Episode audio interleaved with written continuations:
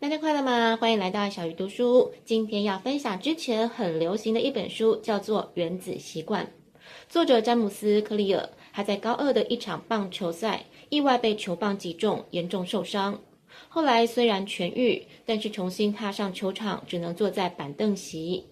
但是在严重受伤第六年，他被选为他所就读大学的最佳男性运动员，并且入选 ESPN 的全美明星阵容。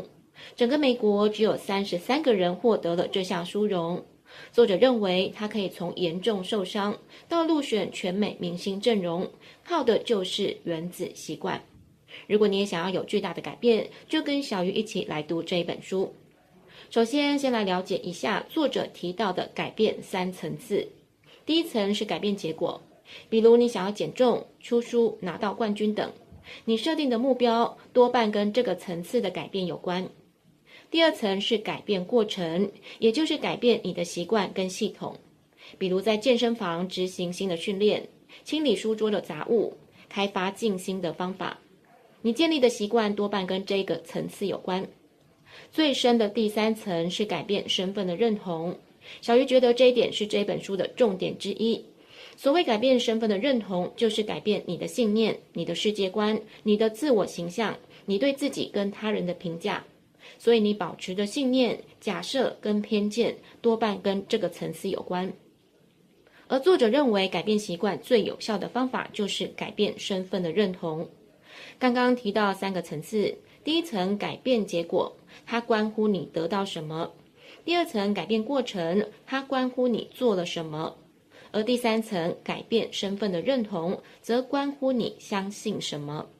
因此，一开始就要把重点放在希望成为什么样的人。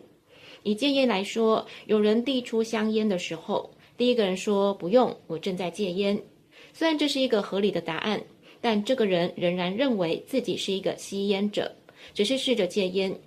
他带着同样的信念，却希望自己的行为可以做出改变。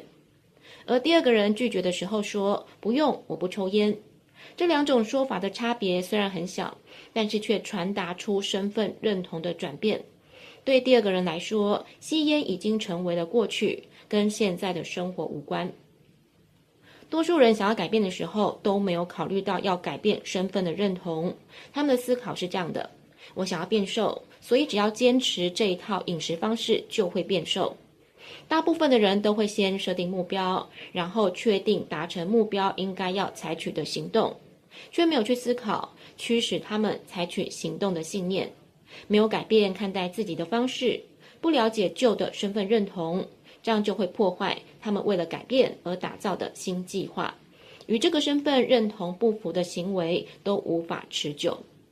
比方说，你想要更有钱，但是如果你的身份认同是倾向消费而不是创造收入，你就会一直被吸引去花钱而不是赚钱。不去改变导致过往行为的潜在信念，要改变习惯就很困难。看到这里，小鱼才发现，为什么过往我设定的目标、拟定了执行的方式却很容易失败？原来就是作者说的，在成为自我身份的一部分之前，改善都只是暂时。所以，我们的目标不是读一本书，而是要成为读书的人。我们的目标不是要报名一场马拉松，而是要成为跑步的人。我们大部分的行为往往是反映身份的认同。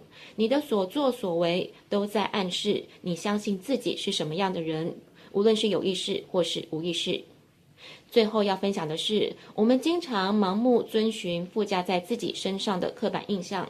比方说，我方向感很差，我不是成型人，我不会记人名，我每天迟到，我数学很烂。当我们反复对自己这么说的时候，就认为它是事实。作者提醒大家，不要太依附某一个版本的身份认同。如果想要进步，就要来一个断舍离；想要成为最好的自己，就要修订自己的信念，升级你的身份认同。希望大家听完这一集小鱼读书，好好想一下，你想要成为什么样的人，然后透过生活中的一些小胜利，来向自己证明你已经升级了。小鱼读书，下一次要读哪一本好书，敬请期待。